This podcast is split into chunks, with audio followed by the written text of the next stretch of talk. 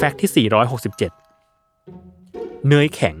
มีความเป็นมาที่ยาวนาน ดังที่ปรากฏหลักฐานชัดเจนในคัมภีร์ไบเบิล ว่าอริสเตอุส บุตรชายแห่งเทพเจ้าอพอลโล เป็นผู้ให้กำเนิดเนยแข็งขึ้นบนโลกใบนี้ โดยอริสเตอุสได้ถ่ายทอดวิธีการผลิตเจ้าสิ่งนี้ให้แก่ชาวกรีกได้ทดลองทำดู จากนั้น ชาวกรีกเลยทำเนยแข็งได้อย่างชำนาญ และนำวิธีการผลิตมาถ่ายทอดให้กับชาวโรมันอีกด้วย โดยชาวโรมันมองว่า เนยแข็งเป็นอาหารหลักประจำวันที่ต้องรับประทาน เพราะด้วยมีโปรตีนเช่นเดียวกับเนื้อสัตว์ทำให้ชาวโรมันถึงขั้นสร้างห้องเก็บอาหารประเภทนี้โดยเฉพาะ และที่สำคัญไปกว่านั้นคือ ผู้ที่เผยแพร่ให้เนยแข็งเป็นที่รู้จักไปทั่วโลก กลับไม่ใช่ชาวกรีก แต่เป็นทหารโรมัน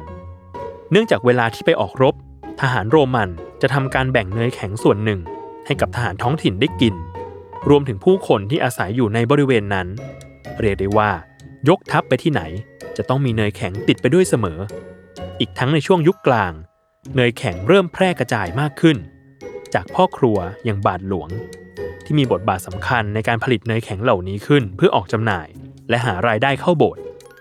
นั่นจึงเป็นเหตุผลให้โบสถ์กลายเป็นมหาวิทยาลัยแห่งเนยแข็ง ที่ได้รวบรวมข้อมูล และพัฒนาสูตรอย่างต่อเนื่อง